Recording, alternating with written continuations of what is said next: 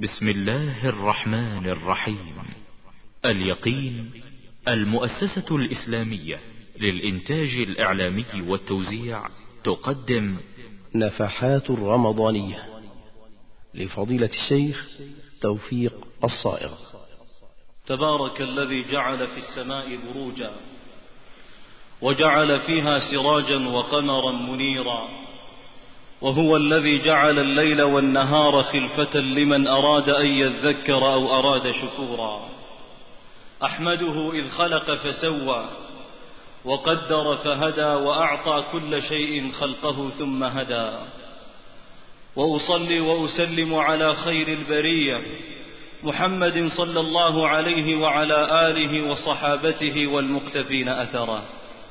يا أيها الذين آمنوا اتقوا الله حق تقاته ولا تموتن إلا وأنتم مسلمون. يا أيها الناس اتقوا ربكم الذي خلقكم من نفس واحدة وخلق منها زوجها وبث منهما رجالا كثيرا ونساء واتقوا الله الذي تساءلون به والأرحام إن الله كان عليكم رقيبا.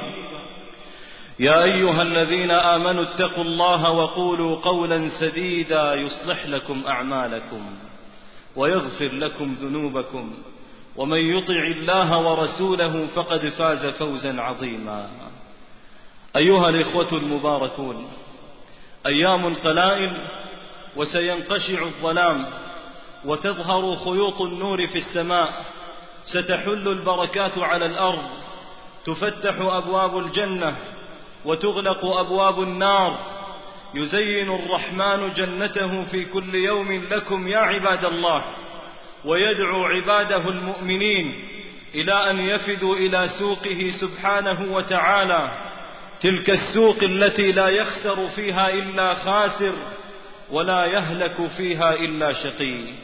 تصرمت الأيام وذهبت الساعات فلم تبق إلا ساعات. والسعيد من وفق لإدراك مواسم الخير. البدر عن وجه البشاشة أسفرا. والجو رق نسيمه وتعطرا. وكواكب العلياء زاد وميضها. وعقودها أمست تفوق الجوهرا. إننا أيها الإخوة المباركون بين يدي ظرف زماني اختصه الله سبحانه وتعالى بما لم يختص به غيره. مواسم الطاعات ساعات الإقبال تفتح أبواب الخيرات والرحمات. يوم يقبل عباد الله إلى الله تبارك وتعالى والنفوس مقبلة منشرحة. والله سبحانه وتعالى قد هيأ الأسباب من تصفيد الشياطين وتهيئة الجنان. إنه شهر الصوم وشهر الصبر والدعاء والصلاة والقيام. مرحبا أهلا وسهلا بالصيام. يا حبيبا زارنا في كل عام. قد لقيناك بحب مفعم كل حب في سوى المولى حرام. فاقبل اللهم ربي صومنا ثم زدنا من عطاياك الجسام. لا تعاقبنا فقد عاقبنا. قلق أسهرنا جنح الظلام. إن بالقلب اشتياقا كاللظى. وبعيني أدمع الحب سجام. شهر رمضان الذي جعله الله تبارك وتعالى متنزلا وظرفا زمانيا حلت فيه بركة البركات ونزل فيه كلامه إلى الأرض لتتصل الأرض بالسماء وليجعل الله سبحانه وتعالى بين ظهرانينا كتاب مبارك نتدبر آياته ويتذكر به أولو الألباب. إيه يا شهرنا العظيم شموخا؟ قد تنسمت من شميم الوادي. ضمنا ضمنا إليك فإنا. لم نزل من بنيك والأحفاد. أطلق الروح من عقال التوابيت وزين أيامنا بالبجاد. شهر رمضان الذي أنزل فيه القرآن هدى للناس وبينات من الهدى والفرقان. شهر رمضان الذي فرض الله سبحانه وتعالى على الأمة صيامه كركن من أركان الإسلام العظيم ومبانيه الجسام الكبار. ذلك الصيام الذي أوجبه الله سبحانه وتعالى على كل عبد وأمة. ها هو ذا يطل برأسه اليوم على الأمة. أحوج ما تكون الأمة إلى مواسم الخير لتعود إلى ربها سبحانه وتعالى. حاملا بين طياته رسالة عاجلة تؤرق كل مضجع وتقلق كل سادر في غيه. تلك الرسالة تقول لك ولي ولكل مسلم ومسلمة ولكل عبد وأمة. أفق يا عبد الله.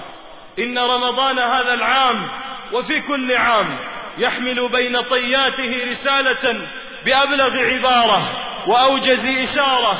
تاليا على المسامع والآذان قبل أن تتلى على المحاريب في ليالي ذلك الشهر تاليا على الجميع قول الحق جل ثناؤه وتوبوا إلى الله جميعا أيها المؤمنون لعلكم تفلحون. قل يا عبادي الذين أسرفوا على أنفسهم لا تقنطوا من رحمة الله إن الله يغفر الذنوب جميعا إنه هو الغفور الرحيم. اعتدنا منذ سنيات اعتاد المسلمون جميعا برهم وفاجرهم أن يوقتوا للعودة إلى الله سبحانه وتعالى بهذا الشهر الكريم. إذا حري بنا أيها الإخوة الأحباب أن نجعل هذا الشهر شهر التوبة والإقلاع والإنابة إلى الله سبحانه وتعالى. فبادرا بالتوبة النصوح قبل الفوات وانقضاء الروح ومن الذي لم يسئ قط؟ ومن الذي لم يعب قط؟ من ذا الذي ما ساء قط؟ ومن له الحسنى فقط؟ تريد مبرأ من كل عيب وهل نار تكون بلا دخان؟ كلنا أسرف على نفسه واقترف في جنب مولاه ما عساه أن يتوب عنه من قريب لأن التوبة معلقة لأهل العود من قريب أما السادرون في غيهم الذين لم ينتهوا عن معاصيهم وذنوبهم قد اتكلوا على سعة رحمة الله. فإن الله تبارك وتعالى يوشك أن يجعلهم ممن قال فيهم وأملي لهم إن كيدي متين. سنستدرجهم من حيث لا يعلمون. وكيف لا نستغفر ولا نتوب ولا نرجع إلى علام الغيوب. ونبي الأمة صلوات الله وسلامه عليه. من غفر الله له ما تقدم من ذنبه وما تأخر يستغفر الله تبارك وتعالى ويتوب إليه في اليوم والليلة أكثر من سبعين مرة. ما لنا ألا نتوب وهو الذي قد محيت خطاياه بل تعجل له فيما تقدم من العمل فغفر له ما تقدم وتأخر وهو الذي يركع فيكون قريبا من ربه فيقول سبحانك اللهم ربنا وبحمدك اللهم اغفر لي. من لم يتب في رمضان فإنه يوشك ألا يتوب أبدا. شهر التوبة والرجوع والإقبال على المساجد والطاعات شهر تقبل فيه القلوب إلى باريها وتخبت وتنيب. وما أحوجنا أن تتوب القلوب لأن ما يصدر من أفعال الجوارح إنما هو نقل صريح لما تكتنفه هذه القلوب ولما تنطوي عليه هذه الأفئدة فالتوبة الحقيقية والأوبة الحقيقية والرجوع الحق أيها الإخوة أن ينكسر الفؤاد بين يدي الله وأن يسجد على أعتاب الله فإذا سجد وأقبل وأناب عادت الجوارح إذ ذاك. رمضان أقبل أيها الإخوة التائبون والمستغفرون. قال عنه الحبيب المحبوب إذا جاء رمضان فتحت أبواب الجنة وغلقت أبواب النار وصفدت الشياطين. أتى رمضان مزرعة العباد لتطهير القلوب من الفساد فأدي حقه قولا وفعلا وزادك فاتخذه للمعاد فمن زرع الحبوب وما سقاها تأوه نادما يوم الحصاد. أقبل رمضان بصيامه الذي لن أتحدث عنه كثيرا. حسبنا من الحديث عن الصيام أن الله تبارك وتعالى يقول كل عمل ابن آدم له كل عمل ابن آدم له إلا الصوم فإنه لي وأنا أجزي به. أين عبارات الشراح أين الفصحاء والبلغاء؟ أين الأقلام والمداد؟ أين أهل العربية؟ أين أفصح الفصحاء؟ وأبلغ من تحت الجرباء ليؤول لنا هذا المعنى البليغ. كل عمل ابن آدم له. إلا الصوم فإن الله تبارك وتعالى قد استأثر به وحجب ثوابه وما استأثر الله عز وجل بثوابه. إلا لتذهب العقول في أودية الثواب ولتذهب في شجر البوادي وتتيه لتذهب العقول في كل واد إلا الصوم فإنه لي وأنا أجزي به. يا من تضوع فوه مسكا لخلوف فم الصائم عند الله أطيب من ريح المسك. يا من قرقرت بطنه تشققت شفتاه يا من تقلب على حر الجوع ولظى العطش أبشر بقول الله تبارك وتعالى إلا الصوم فإنه لي وأنا أجزي به. لئن كان الله تبارك وتعالى يجزي عن يوم يقضي العبد صيامه لله أن يباعد بينه وبين النار سبعين خريفا وهذا الصوم لا يعد أن يكون نافلة من النوافل فكيف بالصوم الذي جعله الله فريضة من الفرائض؟ لا أحسبني لا أحسبني سأقف طويلا مع فريضة الصيام وفضله فإن فضله مما استقر في النفوس السليمة والفطر المستقيمة فبات يعرفه الصغير قبل الكبير. أقبل رمضان بلياليه المزهرة وقيامه الذي تتفطر فيه الأقدام على تلك الأصوات الشجية الندية وعلى تلك الأعين الدامعة على تلك القلوب المنكسرة وما للأمة لا تقوم. والله عز وجل قد خاطب نبيه قديما مع بدء الرسالة والوحي مع بواكير آي الذكر. فقال لنبيه صلى الله عليه وسلم يا أيها المزمل قم الليل إلا قليلا. نصفه أو انقص منه قليلا أو زد عليه ورتل القرآن ترتيلا.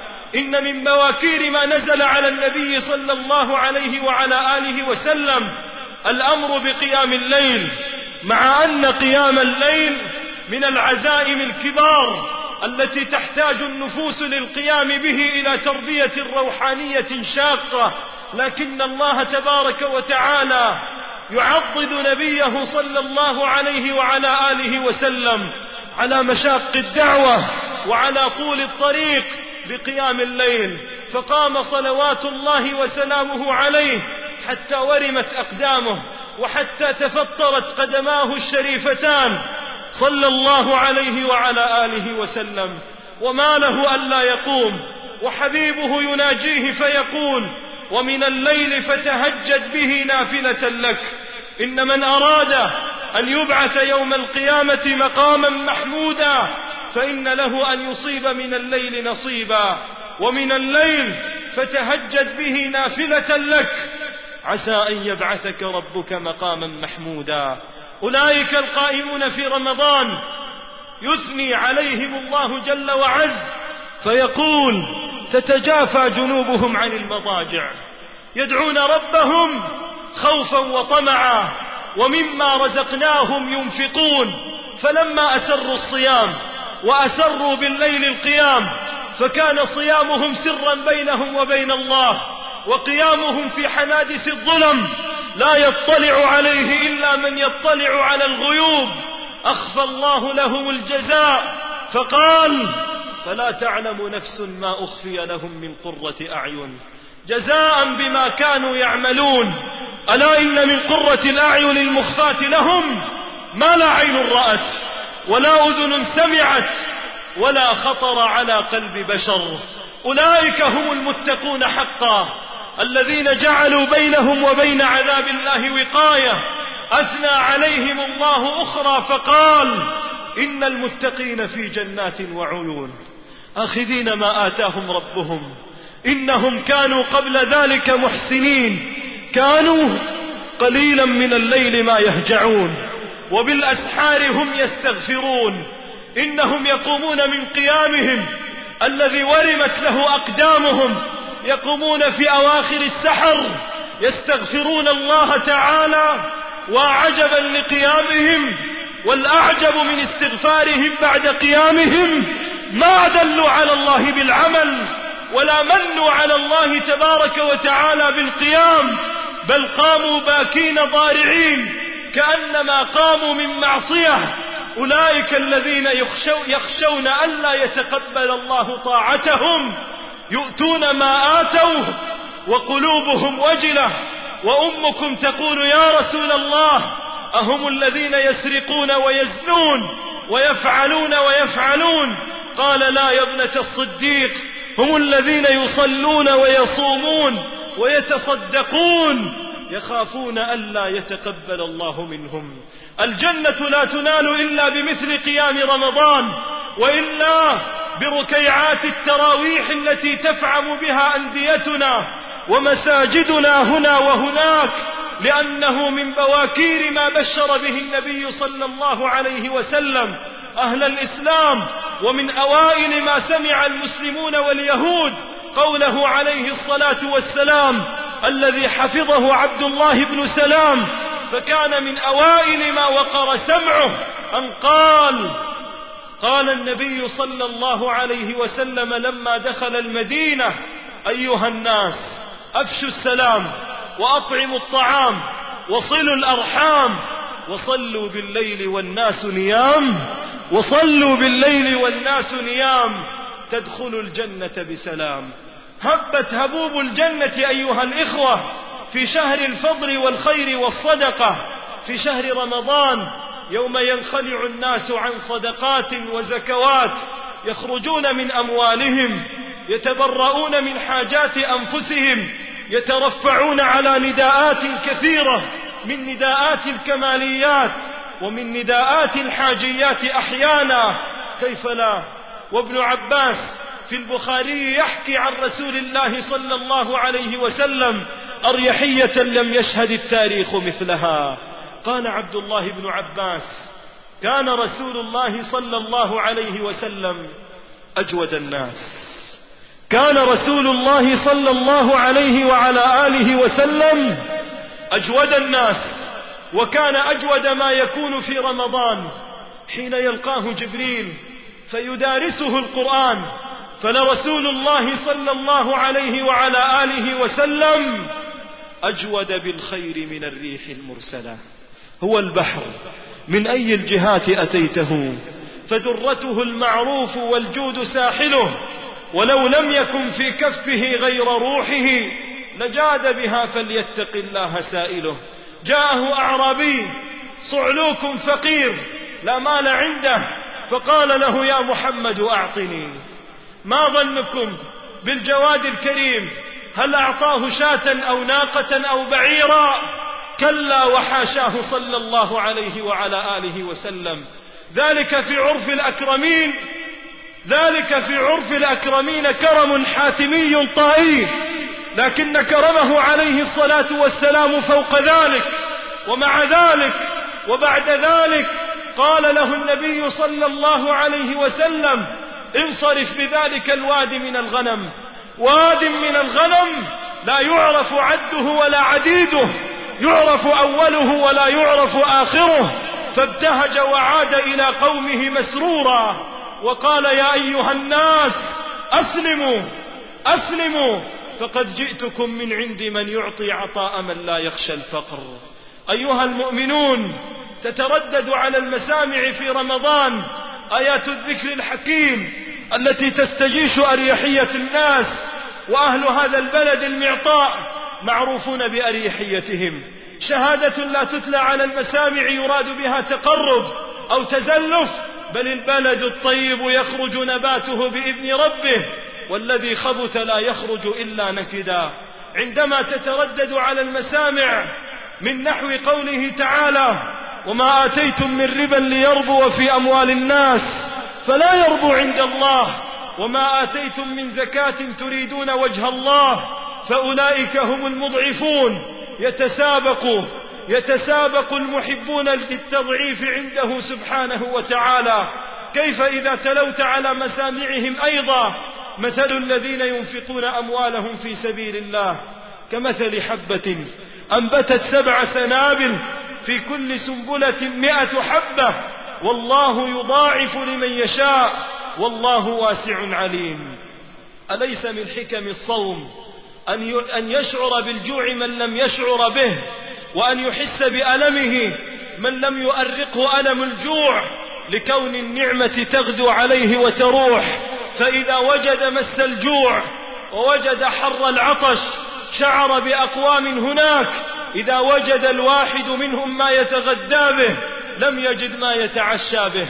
وإذا وجد الواحد منهم كسرة الخبز فإنه يتقاسمها مع سبعة أنفس يطعمون ما لا يشبعون به ويلبسون ما لا يسد عورتهم به. أولئك هم الفقراء والضعاف والمساكين الذين بمثلهم تتبدل الأحوال وبمثلهم تنصر الأمة. أولئك هم الفقراء والضعاف والمساكين الذين بمثلهم تتبدل الأحوال وبمثلهم تنصر الأمة.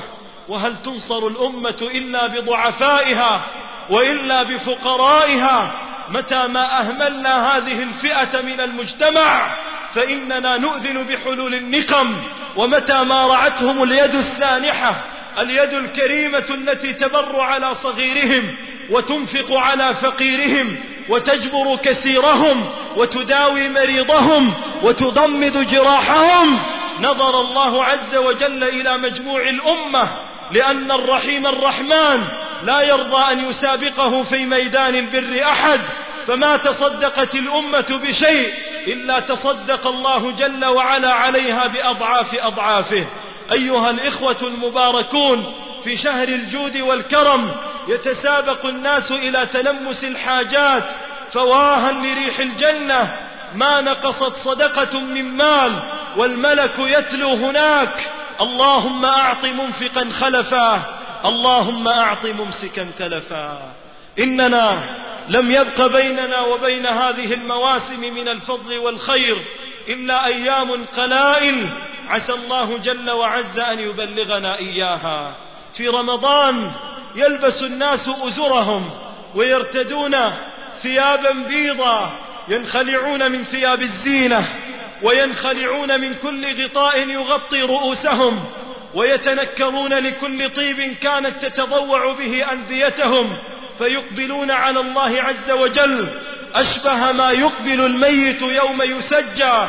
يقبلون على الله مهللين مكبرين تالين قارئين مسبحين ملبين لله عز وجل نداءه. لبيك اللهم لبيك. لبيك لا شريك لك لبيك. إن الحمد والنعمة لك والملك لا شريك لك لأن العمرة في رمضان من ألوان الطاعة وصنوف القرب التي لن تفوت على كل حريص. قال صلى الله عليه وسلم العمرة إلى العمرة ورمضان إلى رمضان مكفرات لما بينهن. إذا كان هذا حال العمرة في سائر الأيام فإن النبي صلى الله عليه وسلم قال للأنصارية فإذا جاء رمضان فاعمري. فإن العمرة تعدل حجة أو قال تعدل حجة معي. لكن أيها الإخوة إذا رجعنا إلى تلاوة آيات الصيام وجدنا أن الله تبارك وتعالى يقول يا أيها الذين آمنوا كتب عليكم الصيام كما كتب على الذين من قبلكم لعلكم تتقون. مقدمة يراد منها أن تعلم الأمة أن رمضان مدرسة للتقوى لتلك الوصية الجامعة المانعة التي ما أوصى موص بأبلغ منها ولا أجمع. وصية الله للأولين والآخرين. ولقد وصينا الذين أوتوا الكتاب من قبلكم وإياكم أن اتقوا الله وصية النبي صلى الله عليه وسلم لصحابته في حلهم وترحالهم وضعنهم وإقامتهم. ما جاءه واحد منهم يستوصيه إلا أوصاه بتقوى الله. رمضان إذن مدرسة للتقوى. من لم يتعلم مبادئ التقوى ولا أوجديات التقوى في رمضان فأين ومتى عساه أن يتعلم؟ ثم بعد ذلك تتدرج الآيات فيقول الله عز وجل شهر رمضان الذي أنزل فيه القرآن. ليبين أن رمضان هو ساحة القرآن. فيه أنزل وفيه يتلى وفيه تتحرك الألسن وتلوكه الشفاه وفيه تقلبه الأيدي تطوى الصحف وتغلق الكتب. لا تفتح دفة في رمضان. إلا كتاب الله تبارك وتعالى. أئمة العلم وكبار الفتوى وجهابذة الدنيا من يشار إليهم بالبنان وتضرب لهم آباط الإبل. منهم الإمام مالك إمام دار الهجرة. يغلق الموطأ وكتب الفقه وينكب على كتاب الله تلاوة وقراءة. صدقت يا عثمان يوم قلت والله لو طهرت قلوبنا لما شبعت من كلام ربنا. الإمام الشافعي الإمام الشافعي رحمه الله تعالى يقرأ القرآن من الفاتحة إلى الناس كل يوم مرتين مرة في بياض النهار وأخرى في سواد الليل. فإذا انقلب الشهر وانفتل ذاهبا سجل في صحيفته لمحمد بن إدريس الشافعي ستين ختمة يلقى الله عز وجل بها. رمضان هو شهر القرآن الشهر الذي تنكب فيه الأمة على هذا الكتاب. لا أعني انكباب القراءة في السطور وإنما انكباب القراءة لما بين السطور ولما وراء المعاني الوقوف عند حدوده العمل بمحكمه والإيمان بمتشابهه والتحاكم عنده على نحو ما قرر أبو عبد الرحمن السلمي. قال أبو عبد الرحمن السلمي حدثنا الذين كانوا يقرؤوننا القرآن. كعثمان بن عفان وأبي بن كعب وعبد الله بن مسعود أنهم كانوا على عهد رسول الله صلى الله عليه وسلم يقرؤون القرآن لا يتجاوزون عشر آيات حتى يتعلموهن ويعلموا ما فيهن من العمل. قالوا فتعلمنا القرآن والعلم والعمل جميعا. بعد أن قرر الله أن رمضان هو ظرف تنزل القرآن. قال الله عز وجل كديباجة يختم بها آيات الصيام والقرآن. قال وإذا سألك عبادي عني فإني قريب. أجيب دعوة الداعي إذا دعان. فليستجيبوا لي وليؤمنوا بي لعلهم يرشدون. يا قارئ القرآن ما السر في ختم الله تبارك وتعالى لهذه الآيات ببيان قربه وببيان ندائه للداعين. إن السر واضح لكل ذي عينين واضح لكل ذي لب. الله عز وجل يقرر أن من ألوان العبادة وصنوف الطاعة في هذا الشهر أن يرفع أن ترفع الأكف إلى الله سبحانه وتعالى. صرفت إلى رب الأنام مطالبي. ووجهت وجهي نحوه وبقالبي إلى الملك, إلى الملك الذي ليس فوقه مليك يرجى غيره في المتاعب فما زال يوليني الجميل تلطفا ويدفع عني في صدور النوائب. إذا أغلق الأملاك دوني قصورهم ونهانا عن غشيانهم زجر حاجبي فزعت إلى باب المهيمن طارقا مدلا أنادي باسمه غير هائبي فلم ألق حجابا ولم أخش منعة ولو كان سؤلي فوق هام الكواكب كريم يلبي عبده كلما دعا نهارا وليلا في الدجى والغياهب سأسأله ما شئت إن يمينه تسح رفاقا باللها والرغائب. تفتح أبواب السماء في رمضان وترفع الدعوات إلى الله سبحانه وتعالى. بقلوب محترقة بقلوب واجفة محترقة ودموع مستبقة والأمة أحوج ما تكون أن ترفع أكف الضراعة أكف مرتفعة وأعناق ذليلة خاضعة رافعة أكفها إلى الله عز وجل مستنزلة منه سبحانه وتعالى النصر. إن رمضان أيها الإخوة يأتي في ظرف حالك على الأمة لا ينبغي لها إلا أن تدرع بسلاح الدعاء وإلا أن تتمسك بحبل الله المتين أقصر الطرق وأخصر السبل الموصلة إلى نصر الله سبحانه وتعالى. ومن لم يتلون ويتقلب في صنوف ما ذكرت من الطاعات وغيرها فإنه مؤذن بالنقمة وحلول الدعاء الذي كان الداعي فيه جبريل والمؤمن فيه محمد صلى الله عليه وسلم. ثبت عنه عليه الصلاة والسلام أنه قال أتاني جبريل. فقال يا محمد يا محمد من أدرك رمضان فلم يغفر له فأبعده الله. فقلت آمين. من أدرك رمضان ولم يغفر له فقد دعا عليه جبريل المقرب عند ربه سبحانه وتعالى الذي قال الله عز وجل عنه مطاع ثم أمين وأمن على دعائه محمد صلى الله عليه وعلى آله وسلم. أهل الخصوص من الصوام صومهم. صون اللسان عن البهتان والكذب والعارفون وأهل الأنس صومهم. صون القلوب عن الأغيار والحجب. بارك الله لي ولكم في القرآن العظيم. ونفعني وإياكم بما فيه من الآيات والمواعظ والذكر الحكيم. أقول ما تسمعون. وأستغفر الله لي ولكم من كل ذنب فاستغفروه وطوبى للمستغفرين.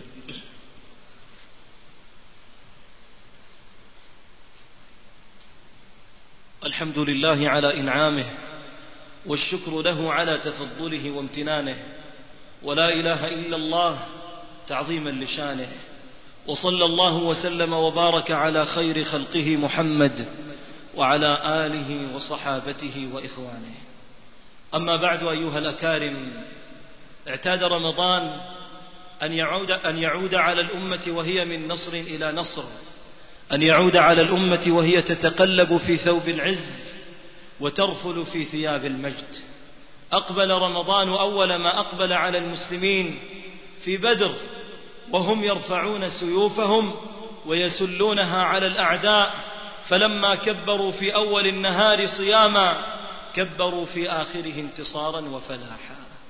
أقبل رمضان على المسلمين أخرى ليوافيهم في مكة التي أخرجوا منها بالأمس القريب وها هم أولئك اليوم يعودون إليها طائفين عاكفين راكعين ساجدين فاتحين يكسرون ما حولها من الأصناب والأنصاب ويتلون قول الحق جل ثناؤه قل جاء الحق وزهق الباطل إن الباطل كان زهوقا.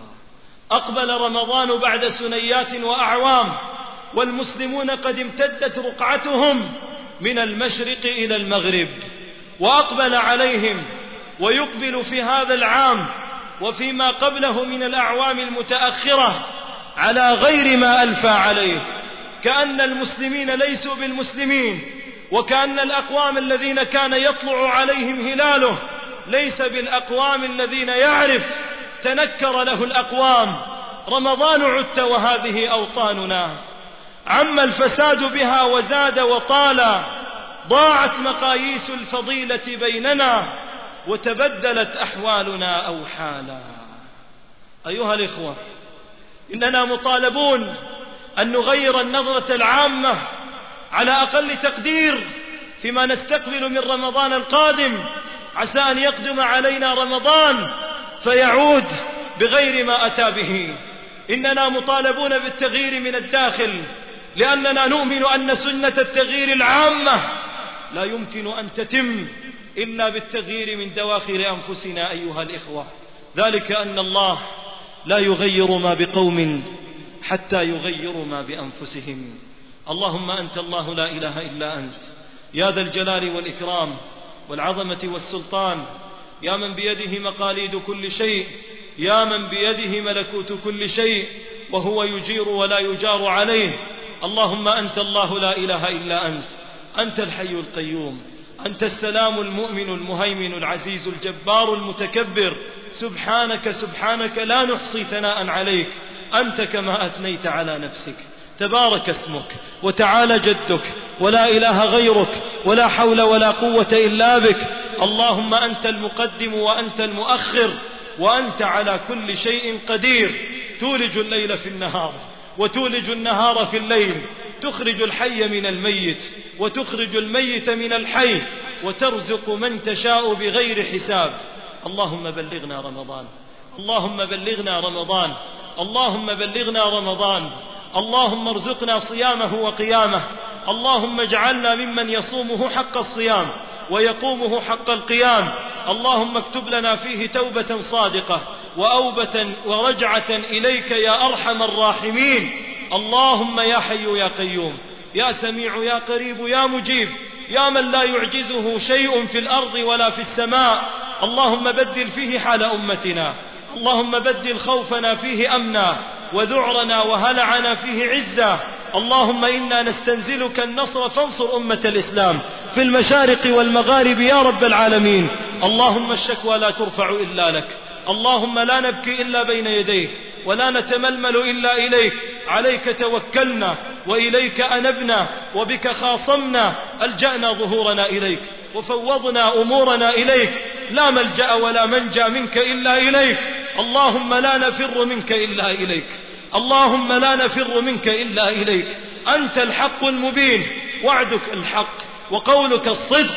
اللهم يا حي يا قيوم يا مجري السحاب يا منزل الكتاب يا هازم الأحزاب.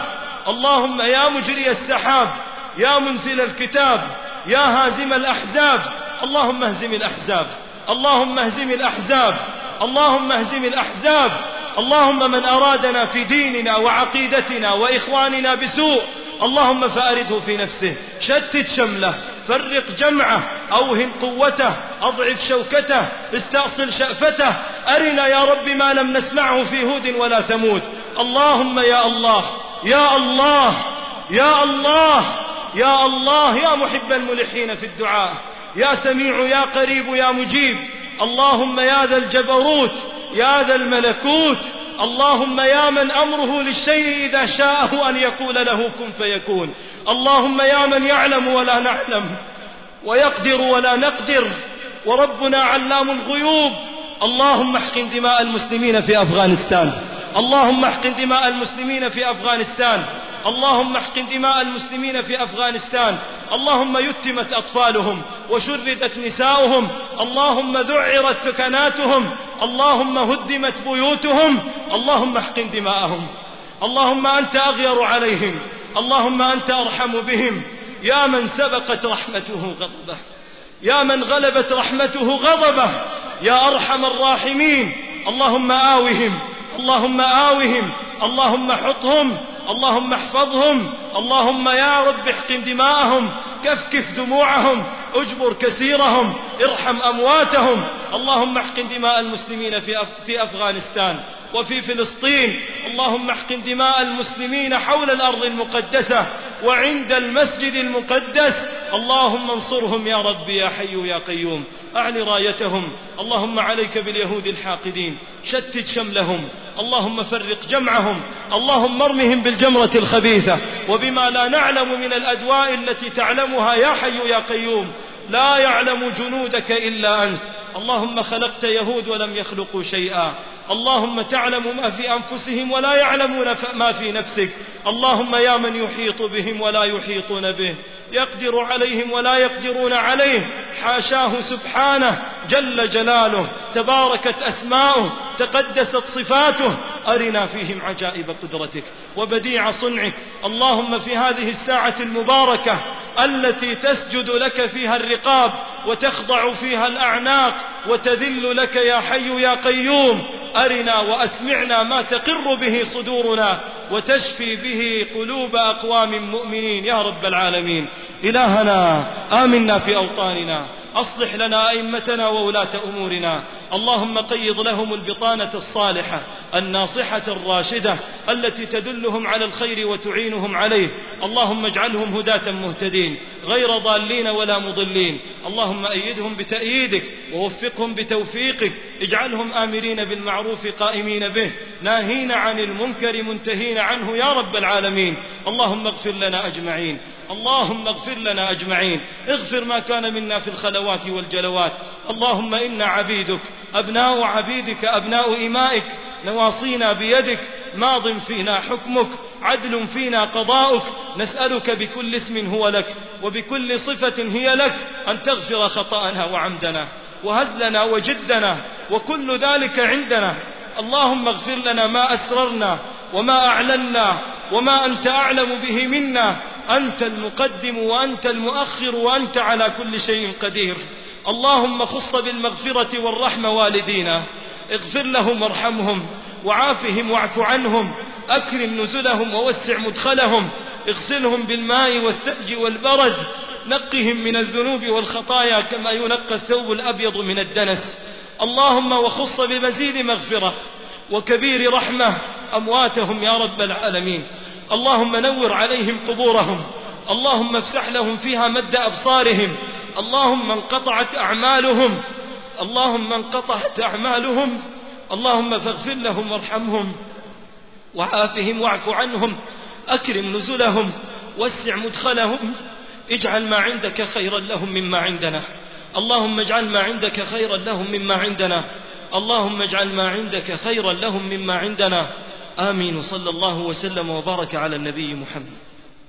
وتقبلوا تحيات إخوانكم بمؤسسة اليقين المؤسسة الإسلامية للإنتاج الإعلامي والتوزيع. هاتف رقم ستة صفر خمسة ستة ستة ستة تسعة فاكس ستة صفر خمسة واحد واحد واحد صفر. ولا تنسوا أن حقوق النسخ محفوظة.